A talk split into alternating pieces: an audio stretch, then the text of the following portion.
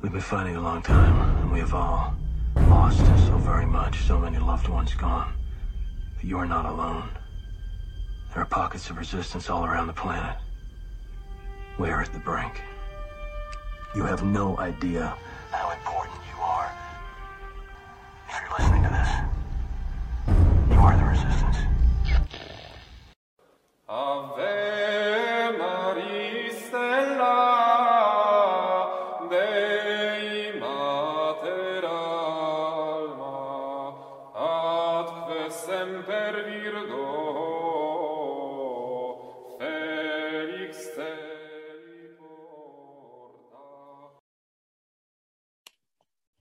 Okay, welcome to our Wednesday night Zoom presentation. In the name of the Father, and of the Son, and of the Holy Ghost. Amen. Come, Holy Ghost, fill the hearts of thy faithful, and enkindle in them the fire of thy love. Send forth thy Spirit, and they shall be created, and thou shalt renew the face of the earth. Let us pray. O God, who instruct the hearts of the faithful by the light of the Holy Ghost, grant us in the same Spirit to be truly wise and ever to rejoice in his consolation through Christ our Lord. Amen. Most Sacred Heart of Jesus, have mercy on us. Immaculate Heart of Mary, pray for us. Good Saint Joseph, pray for us. In the name of the Father, and of the Son, and of the Holy Ghost. Amen. So we continue our topic of Christ the King in preparation for the great solemnity of Christ's kingship on the last Sunday of October. In the Old Testament, the first book of Kings to be exact, there is an important scene recounted. The Hebrews approach the holy prophet and judge Samuel, and they demand changes. It seems that Samuel's sons did not rule well and had disgraced the office of judge over God's people. And so the Jews wanted a whole new government, a new organized way of ruling the people, a new order, unlike the old order that dismissed the idea of judges and embraced rather government by human kings. In short, the Jews wanted to be ruled just like the pagan unbelievers that surrounded them. They wanted to be like everybody else. To this point, the government of Israel had been unique and very different from other nations. It was a theocracy of sorts, a government of God, a theocracy in which God Himself immediately ruled the people by the laws which He had made and by human judges extraordinarily raised up by God Himself as divine instruments to free Israel from their enemies. Samson, for example, was a judge raised up by God to free the Israelites from the Philistines. Now, the desire of the Jews was to reject this type of government, a theocracy, was not only a rejection of the divine plan, but also a rejection of the divine author of this plan. This request of the Jews showed great disrespect towards Samuel and ingratitude towards God, who had made the Jews different from all other nations and had taken the government upon himself and appointed the judges as his representatives, his lieutenants. The foolish Israelites, they wished to throw off the sweet yoke of the old order and to be ruled by a new order of human kings, just like the pagan infidels. The good Lord was going to permit the Jews to make this terrible choice. But he first asked Samuel to explain just how burdensome and difficult it would be for the Jews to live under this new order of human kings. Perhaps the Israelites would rethink their decision once they realized that human kings would take their sons and make them fight in wars. The same human kings would also take their daughters and make them into servant girls, cooks for the royal court, and even a wife or a concubine. And yes, these kings would not only take a percentage of your income, your flocks, and your produce, but these kings might even take your whole fields, your vineyards, and even your ancestral land, as did the evil King Ahab. And though the Jews might cry out in protest against these abuses, quote, the Lord will not hear you in that day, the Bible states, because you desired unto yourselves a king, unquote. Are you really sure then that you want this new order, this new system? The sacred scriptures record what happened next. Quote, but the people would not hear the voice of Samuel, and they said, No, let us have a king to rule over us, and we also will be like all the nations. Unquote. Now let us go forward in time, many centuries forward, even millennia. A similar situation arose in Christian nations where a group of revolutionary men clamored for a new world order, a new way of organizing and governing society. Enough, they said, of this Christendom. Let us do away with the Christian order, the Christian organization of things. The idea of a Christian state that confesses Christ as Lord, where Christ is recognized as King and as one church is protected and favored, is old fashioned, part of a bygone era that can no longer fit into this modern age. We need a liberal government that separates, divorces church and state, that divides the material from the spiritual, that divorces the body politic from the soul of religion. We want a purely secular state and society that recognizes no religious body or church, nor any higher authority than itself. We long for a state where the will of the people trumps the will of God. We want to put morality up to a vote as opposed to receiving the moral truths from Mount Sinai. We want to be free of any moral restraint or set of commandments. We wish to crown liberty, freedom, and license as our goddesses and to uncrown the Son of God. In short, the Christian order of things in Europe, the idea of Christendom and the social reign of Christ the King, which dated back to Constantine's Edict of Milan in 13, 313 AD. This system, the revolutionaries told us, must be done away with. Give us Barabbas. Give us liberal republics that reject the social reign of Christ the King, for we have no king but Caesar. But since the coming of Christ, God's will for guiding and ruling humanity has been quite clear. If man is going to have an orderly return to the God who made him, to enjoy that end which is perfect happiness in heaven, then human society ought to acknowledge Christ the King and his Catholic Church as the one and only means to this orderly return to God. Human governments should assist man in obtaining this ultimate end, the supernatural goal of beatitude, and never should a state act as a hindrance to this end. But this plan of God is not only meant to ensure eternal happiness above, but also a certain temporal, worldly happiness here below. Imperfect, but still a happiness. And if man is going to have at least some happiness in this world, please God, then he must have that justice and peace which can only be found in Christ, who is the King of justice and peace. St. Augustine, the great church father and doctor of grace, once had this to say. He said, Where there is no justice, there is no state. But true justice, St. Augustine argued, is not to be found except in that state in that commonwealth whose founder and ruler is Jesus Christ. Unquote.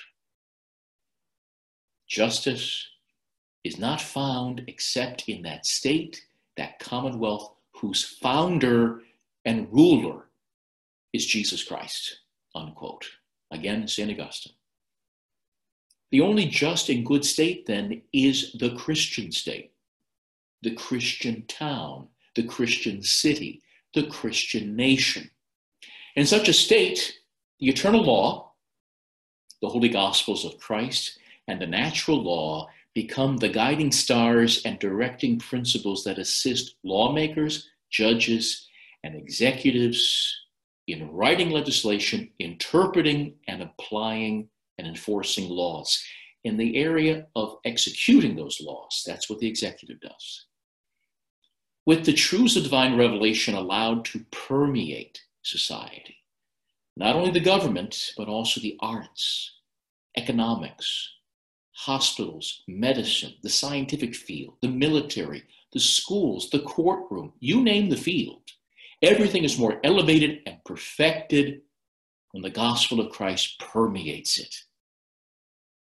And this is why Pope St. Pius X, the great enemy of modernism, insisted the following quote The city cannot be built otherwise than as God has built it.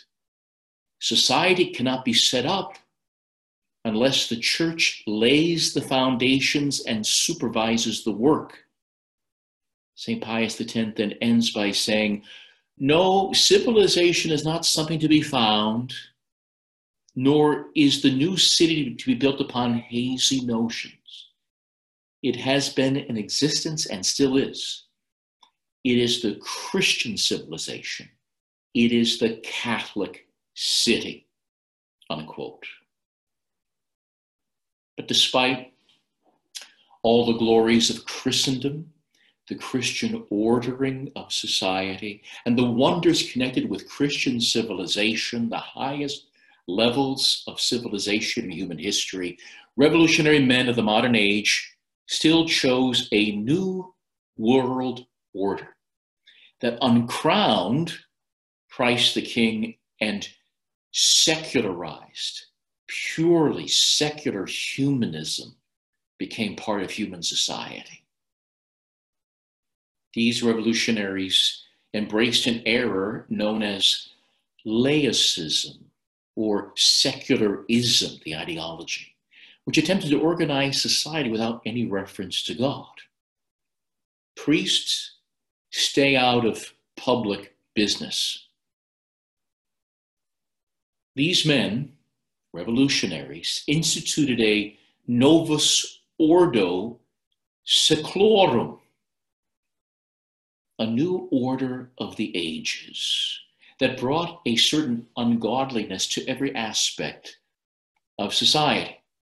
And like the Jews of old, they brought down a curse upon themselves. The Christian rulers back in the Middle Ages may have imposed small excise taxes on the sale of some items, but now mammoth and monolithic liberal governments of the modern age impose confiscatory tax rates on your income, your property, and your transactions. In centuries past, war was largely limited in scope, with noblemen engaging in most of the battles and women, children, and other non combatants were seen as off limits. But with the advent of the new order of the godless state, we had the notion of total war with unlimited targets, weapons of mass destruction, genocides, and unconditional surrenders. During the time of Christendom, truth was promoted and error was either condemned or perceived as an evil that would only be tolerated. Abortion was an abominable crime. Sodomy was a sin that cried to heaven for vengeance. Usury, profiteering from loaning people in need, was against the law. Pornography was illegal. Immoral and false literature was censored. Calumny and libel were punishable under the law. no fault divorce was unheard of. And heresy was actually seen as a capital offense because heresy leads souls to hell. But with the coming of the new world order of liberal republics, the rejection of Christendom, truth and error, truth and error are put on an equal footing. And a tyranny of moral relativism reigns over us. And without Christian truth to guide us, we have seen the rise of the most inhuman and ungodly ideologies and various destructive isms. 20th century case in point destructive ideologies where the state is all powerful.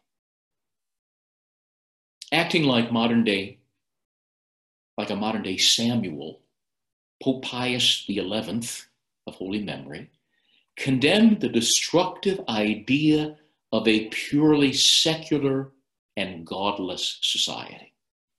In his papal encyclical regarding Christ the King, called Quas Primas, published on December 11, 1925, Pius XI denounced the great modern heresy of laicism or secularism, the ideology.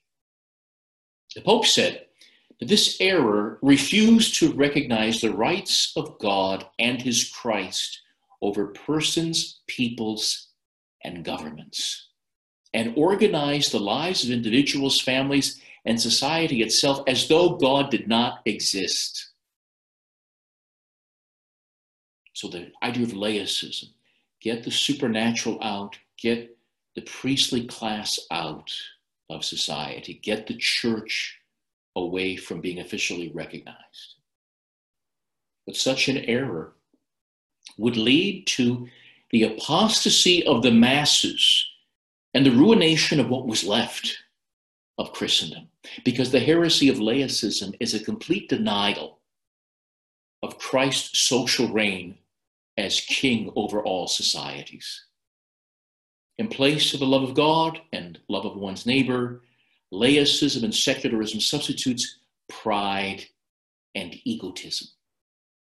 Finally, this error begets jealousy between individuals, hatred between classes, and rivalries between nations.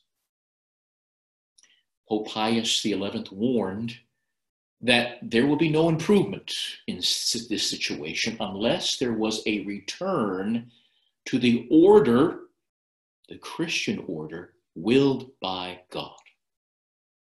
The Pope explained, quote, that the manifold evils in the world today, all these evils we see, are due to the fact that the majority of men have thrust Jesus Christ and his holy law out of their lives.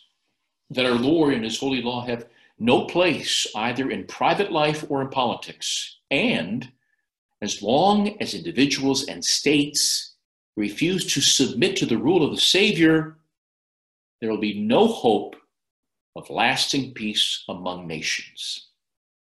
And then he ends with what became his motto Men must look for the peace of Christ in the kingdom of Christ. As a final note in this sort of introduction for our presentation, I went to Rome, Italy, back in July of 2013, and I saw the great St. Peter's Basilica, including the tomb of Pope Pius XI, the one who wrote Quas Primas in 1925, the encyclical on Christ's kingship. And note 1925. Why that date? Because it was an encyclical based upon the anniversary of the Council of Nicaea in 325 AD. So, Quas Primas, the encyclical on Christ's kingship, is on the 1600th anniversary of Council of Nicaea, where Christ's divinity, that he was consubstantial with the Heavenly Father, one and identically the same God as his Father and the Holy Ghost, that that was defined. Christ is king over all creation because that sacred humanity of his is united to the second person of the Holy Trinity. By nature, he is to be recognized as Lord and God and King, but also because he has purchased us at a price, also shedding his blood for the entire human race. So he is king by nature, he's God himself, God in the flesh, but he's also king because he purchased us at the price of his blood. I saw that tomb of Pius XI, again, the one who wrote Quas Primas, the encyclical on the social kingship of Christ, written in 1925. I saw his tomb, and the inscription above his grave reads the following Pax Christi in Regno Christi. The peace of Christ in the reign, the kingship of Christ. You want peace? You got to have the Prince of Peace acknowledged by all. Modern man still lives under the curse of rejecting the Christian order of things. When modern man rejected Christendom, Christendom that was basically in place from the year 13, excuse me, 313 AD, Constantine's Edict of Milan, all the way up really until the French Revolution and even until World War I. That 1500 plus years of Christendom. But modern man rejected that Christian order of things.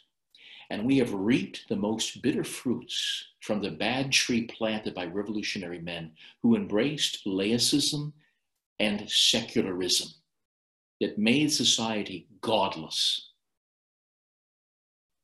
but there will be, and Father and I preach about this all the time. For those who've been coming to our parish, um, or perhaps some, some of our missions in the past, we preach about this all the time. There will be one day a restoration of Christendom. The good Lord, in His great mercy, will hear the prayers of those who cry out, How long, O Lord? Many saintly men have prophesied a great restoration to come. I will end with citing just a few of these holy saints who have prophesied of the return of Christendom. Saint, Saint Caesar of Arles, quote, after great miseries and trial, a prince exiled in his youth shall recover the crown of lilies. He will assist a holy pope in reforming the entire world. Unquote. St. Francis Paola, quote, a great leader of the holy militia wearing crosses on their breasts will kill all of God's enemies and extirpate all heresies. There shall be one flock and one shepherd. And finally, and this is a well known quotation about the coming restoration, the Venerable Holzhauser. quote, There will arise a valiant monarch, anointed by God, who will rule supreme in temporal matters while the Pope rules supreme in spiritual matters. Venerable Holzhauser continues After a time of great upheaval and irreligion, we're living it, all nations will adore God according to Catholic teaching. Unquote. Well, that is extraordinary. Those are granted what we call what we call conditional prophecies. They're not absolute prophecies. Absolute prophecies must come to pass. There is no option. Absolute prophecies Christ will come again. There will be the rise of the Antichrist. The, uh, the, the heavens and the earth, the present heavens and earth, will be consumed in flames and renewed. These are absolute prophecies. You can't, can't stop. Conditional prophecies may or may not happen, all depending. But there is a lot of conditional prophecies regarding an age of peace to come. It will last for a certain period. Our Lady Fatima sort of promised it an age of peace, a certain age of peace, she said. There's also many other saints that have spoken about it. Our Lady of La Salette, in one of her messages, spoke about that certain time of peace, uh, which it suggests that might last for a generation, perhaps 25 years. But certainly a wonderful return of the Christian order of things. This will not be perfection. This is not some sort of millennialism. Please don't accuse me of that. It's not some sort of, you know, Christ reigning on earth visibly for a thousand years. That's not what this is. This is a flourishing of the Catholic faith once again. And it's something that I think that we could use today, that sort of assurance given to us. So last time we were looking at a particular document, um, which I do want to um, look at. Um, it is a document on, uh, let's see here. Let's see. I'm going to share it on the screen with you. So if you remember, we were looking at a document which I forgot to send out. I apologize for that. I will remember to send it out hopefully right after this talk. I'll send it out through Jessica and she can send it out to people. Uh, it's a document called Christendom and Revolution. You have these sort of two opposing forces, right? You got the city of God, which loves God so much that there is a hatred of the disordered love of self. But there's also the city of man, which loves man so much that it leads to the hatred of God. You got two standards, right? The standard of Christ the King, his banner that we march behind. is also the standard, the banner of Satan that some also march behind, whether wittingly or, or knowingly or unwittingly. So, there's a few things that we learned, okay? Um, we learned about Christendom. Christendom is not the church. Christendom, rather, is the temporal society that is permeated by the Gospels. Let me read to you again. Again, this is repeating from last week. Christendom, we hear it. It's not just a college in Virginia, okay? Christendom is an actual order of things a Christian way of organizing society in the temporal passing realm, in the realm of government, in the realm of this passing world. So, if you can see this little section right here, we'll read that again. Christendom is, quote, a social fabric in which religion penetrates down to the last corners of temporal life. Temporal is temporary, it's a passing world. But the customs, the uses, the games, the work, everything is penetrated by religion. A civilization in which the temporal is unceasingly infused by the eternal. I mean, just in a basic way, if you've ever been over to Europe, I mean, you go to the city squares, even to this day in a very secularized Europe, you go to the city squares, you go to various, you know, uh, you know, villages, you know, there's always a shrine.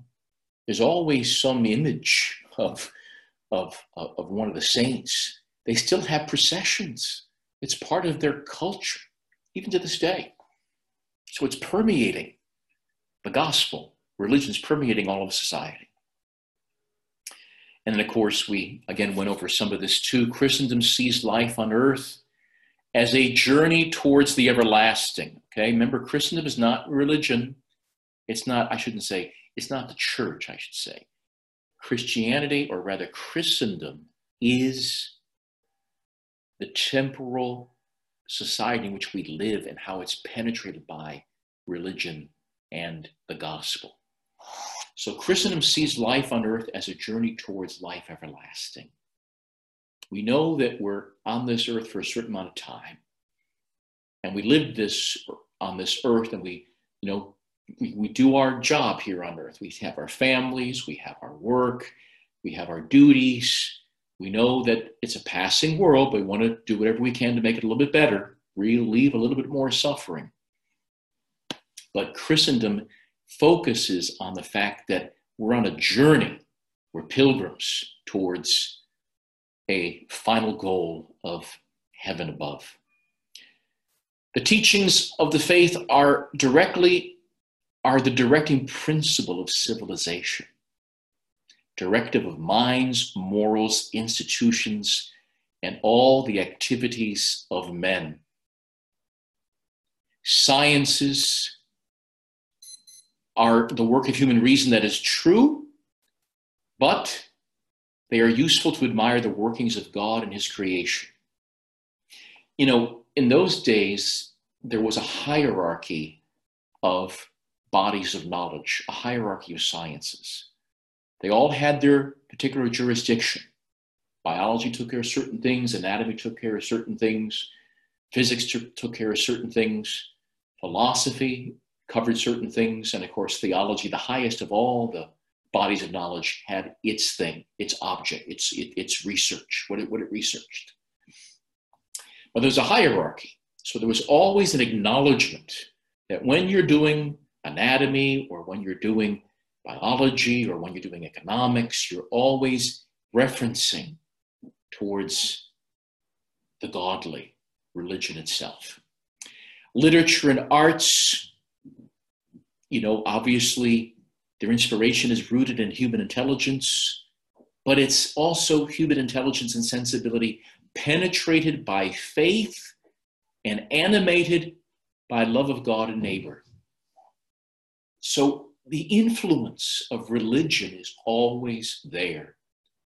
The state, as a sovereign power, is not directly subordinated to the church, but the exercise of its temporal tasks is illuminated by the teachings of the church. I may have mentioned this last week, just to repeat. Remember, this is Catholic views of how society should be there is what we call a diarchy. There are two entities that receive authority from God the church and the state. They receive this authority directly from God, not as if some Christian king received his authority from the Pope. No, he received it from God.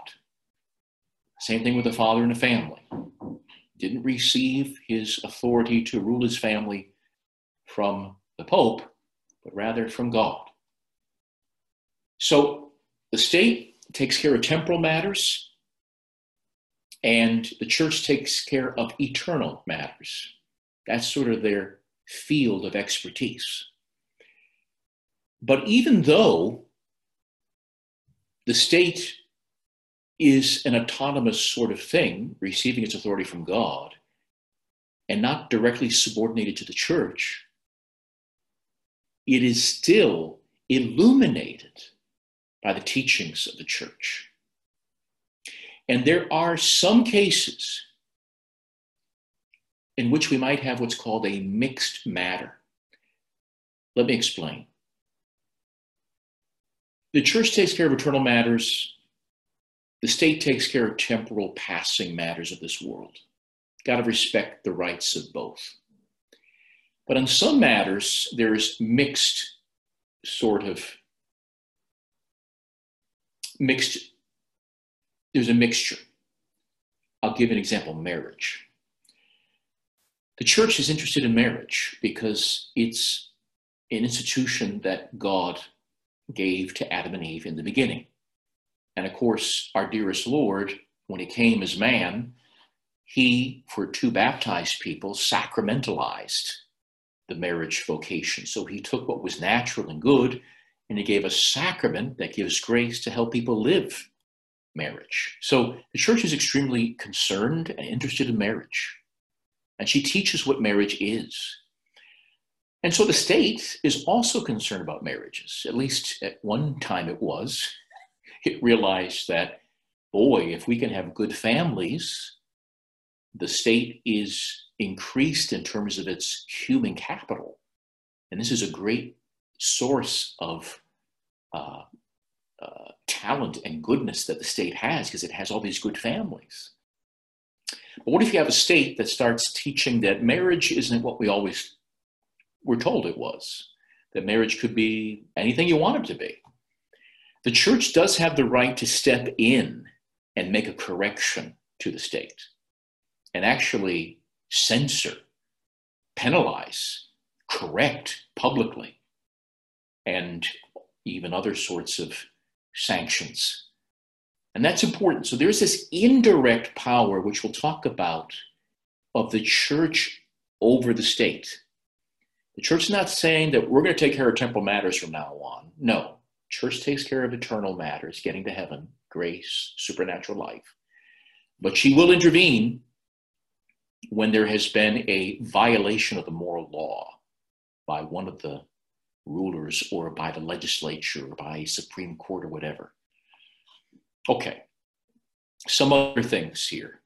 Um, let's go on to revolution. Okay, so again, this name of this article, which again I hope to send out to you right after this talk, at least send it to Jessica. The name of the article is Christendom and Revolution.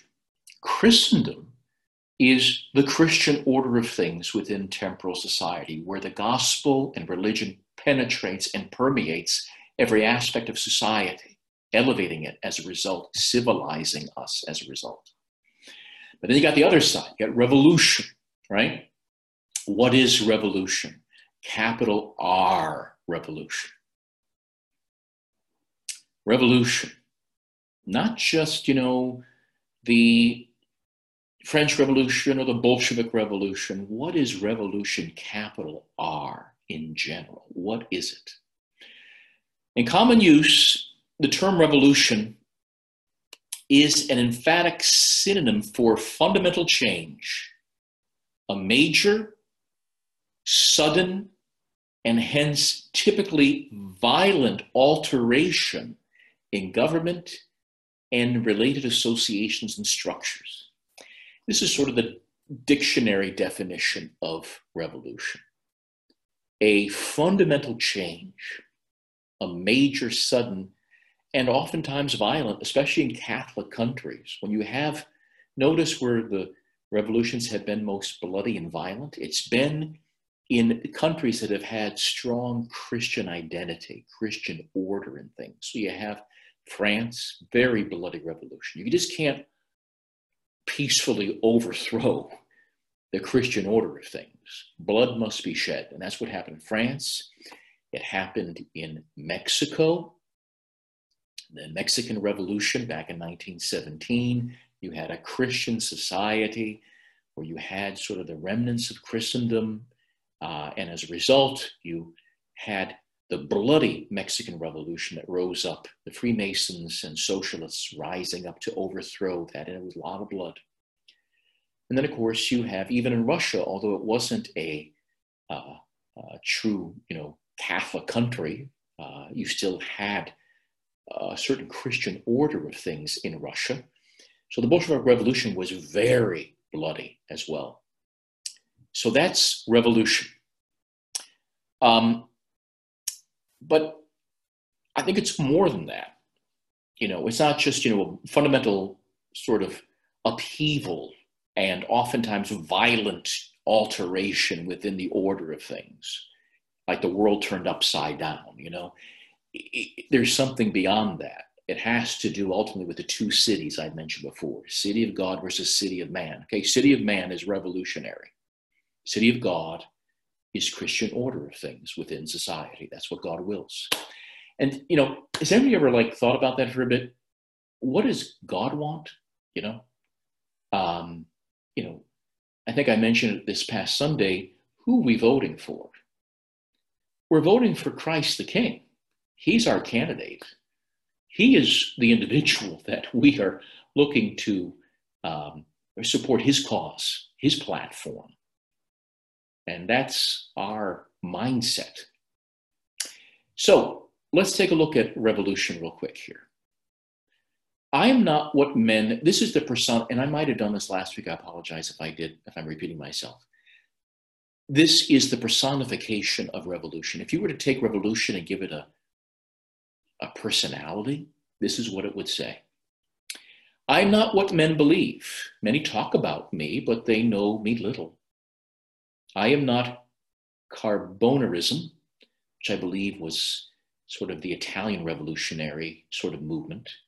I'm not the street riots or the change of the monarchy for a republic or the substitution of one dynasty for another or the temporary perturbation of the public order.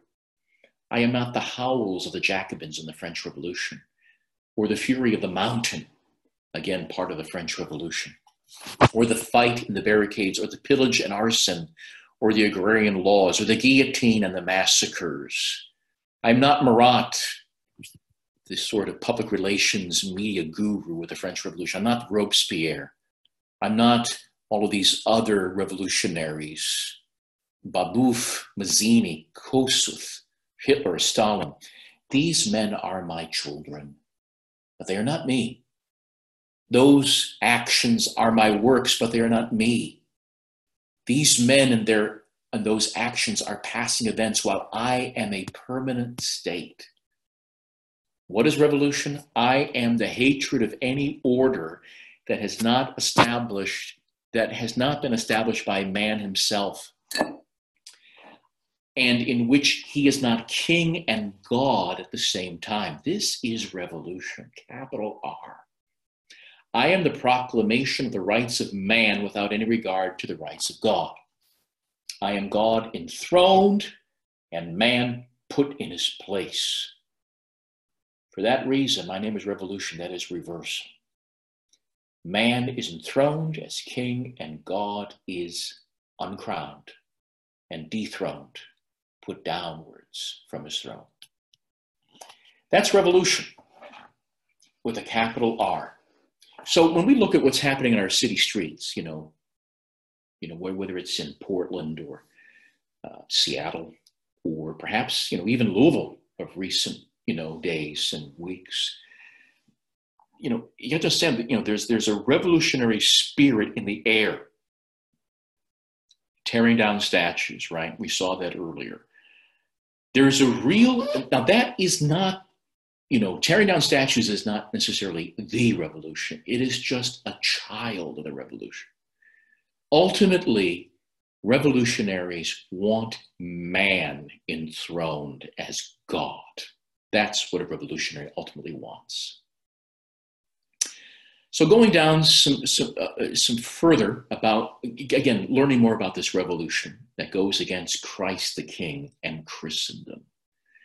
Revolution itself is a faith, this author writes. It is faith in the inevitable progress of mankind towards a new order, a better world, Give us a liberal republic. We don't want this Christian order of things to be achieved solely by human effort without the intervention of God. It is faith in the possibility of realizing here on earth by natural means what cannot be realized except in eternity by supernatural means. Let us build a city of man. Let us build a worker's paradise.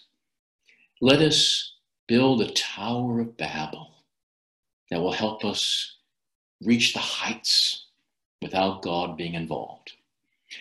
You know, the Tower of Babel, just to give you a quick sort of reminder what it was, remember the Tower of Babel was built by a guy named Nimrod, right? We talked about him. Nimrod.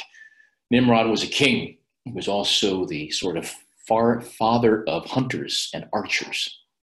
And of course, they built that big tower to pierce the heavens, to show the glory of man and also, many people say that it was built in order to get up high so that when if God were ever to send another flood, which he promised not to do, but Nimrod thought, well, if God's sending a flood, I'm going to build a building so high that I can climb above the waters and not drown. This is the revolutionary mindset. Revolution is a mystery of iniquity. Satan is the father of all rebellions, all revolutionaries. He is the ultimate sort of child of revolutionary thought. Non serviam. I will not serve. I will not accept the order of things that God has established, where Christ the King, Christ's sacred humanity, and the mother that gave him birth are seated on thrones above Lucifer. I will not accept that non serviam. The revolution begun in heaven by Lucifer is now here below. The essence of revolution, to continue this line of thought, is satanic. Obviously, non serviam. Its goal is the destruction of the kingdom of God on earth. So I think whenever we see things happen, remember we were told in this article to look at things with Catholic lenses. Look at history. Look at even modern day events with Catholic eyesight. Something's going on here, and we should see it in a Catholic way. So, I mean, what is ultimately going on? It is the uprising of the city of man against the city of God. Blessed Pius IX has said it clearly, quote, the revolution, and of course he dealt with the revolution in Italy, right? Papal states were taken away unjustly, illegitimately from, well, the Pope. Papal, right? The Pope got those territories taken away. The revolution is inspired by Satan himself. Its goal is the destruction of the building of Christianity to reconstruct upon its ruins a social order of paganism. It's like Julian the Apostate, remember him, one of Constantine's relatives, I think maybe his nephew, or I forget exactly the relationship, but of course he was a baptized Christian. And uh, when he became emperor, sort of almost as if Satan was allowed to sort of maneuver it so that he would become emperor, he immediately sought to destroy the Christian order of things. He rebuilt pagan temples and he tore down Catholic churches, right? He tried to rebuild the temple in Jerusalem, even. So you can see these revolutionary figures. The destruction of the building of Christianity to reconstruct upon its ruins the social order of paganism. This is a cry of the revolution, quote, Catholicism must fall. It is not a question of refuting papism, but of extirpating it. Not only to extirpate it, but to dishonor it, not only to dishonor it, but to smother it in the muck see to take a look at this with with Catholic eyes. The goal, I mean, okay, you know, you know, the, the goal of revolution maybe initially was to, um, you know, maybe refute some Catholic truths, try to maybe sort of argue against it. But their ultimate goal is not coexistence, it's destruction.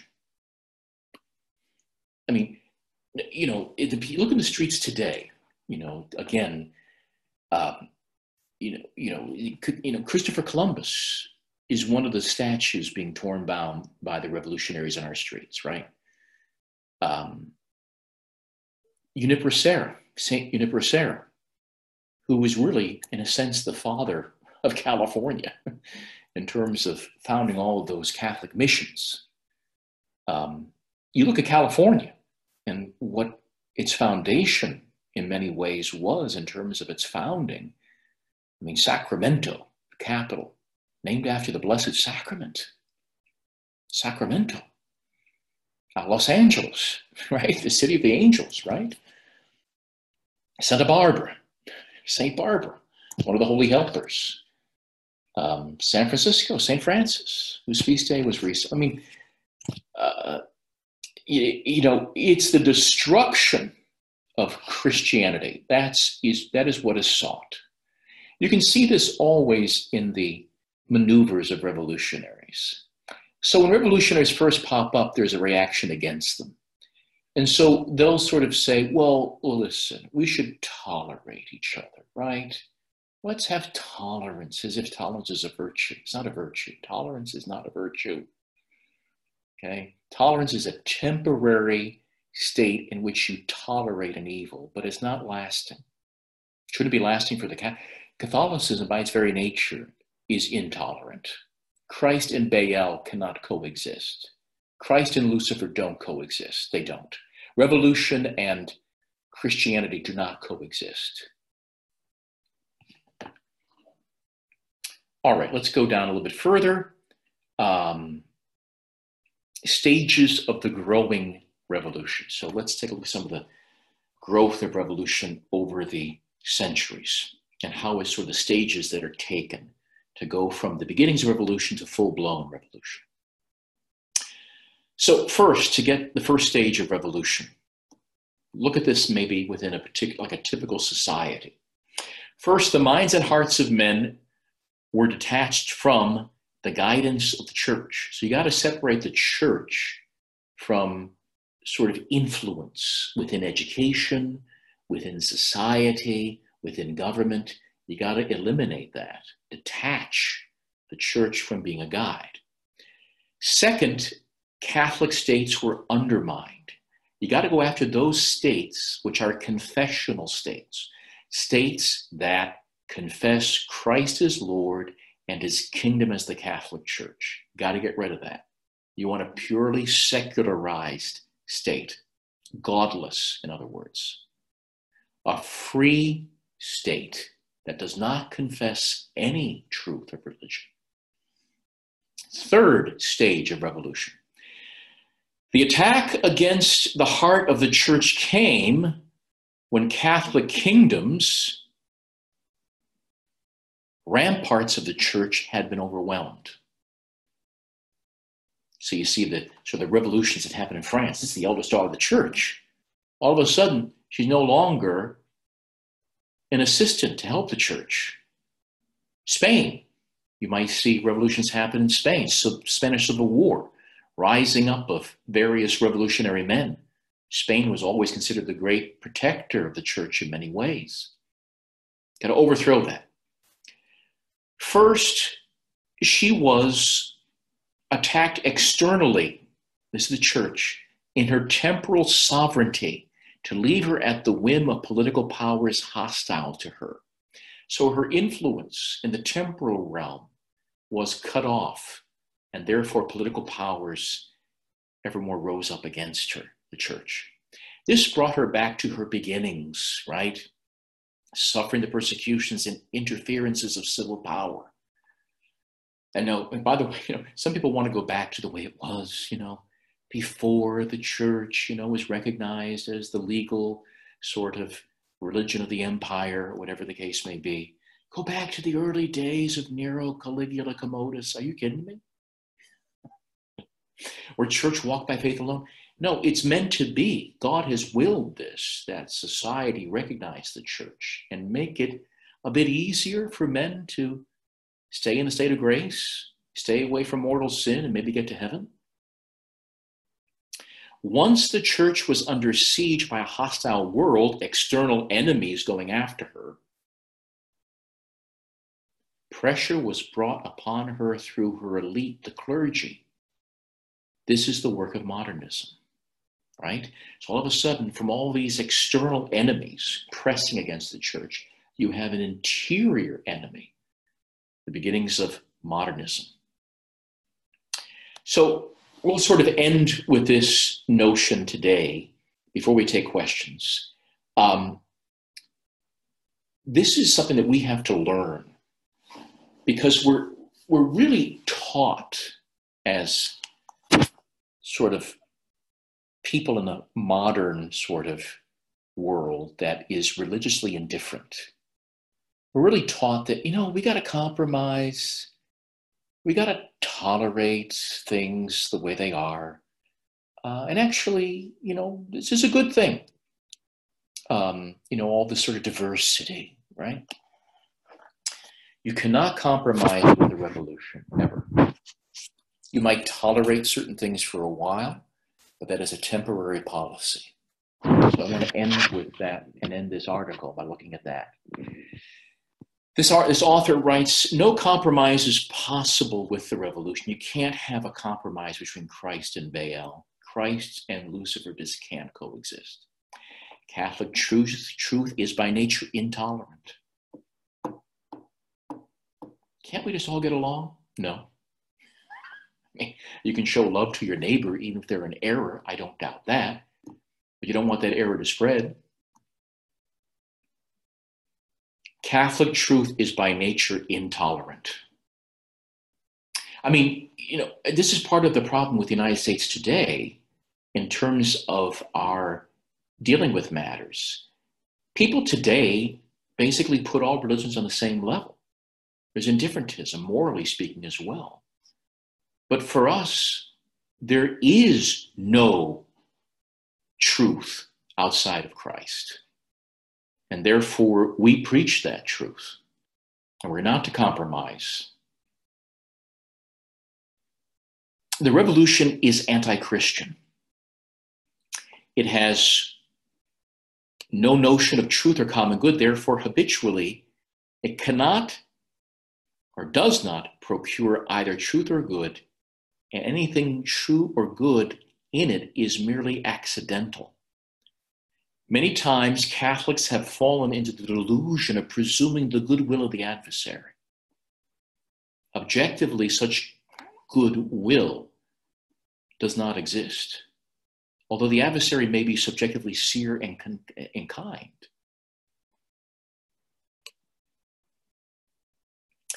We are counter revolutionaries. This is how we end.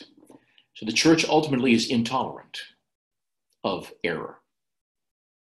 Might tolerate for a while, but it's a temporary policy. We are to be counter revolutionaries. We're not to compromise with the revolution. We're not become revolutionary ourselves. We're to be counter revolutionary. If the world is to be converted, Christendom must be rebuilt. Ah, the promise of the great secular leader that will come one day, perhaps, uh, you know, that will work with a great pope. There'll be a great council of the church. These are all prophecies made by so many saints. If the world is to be converted, Christendom has to be rebuilt.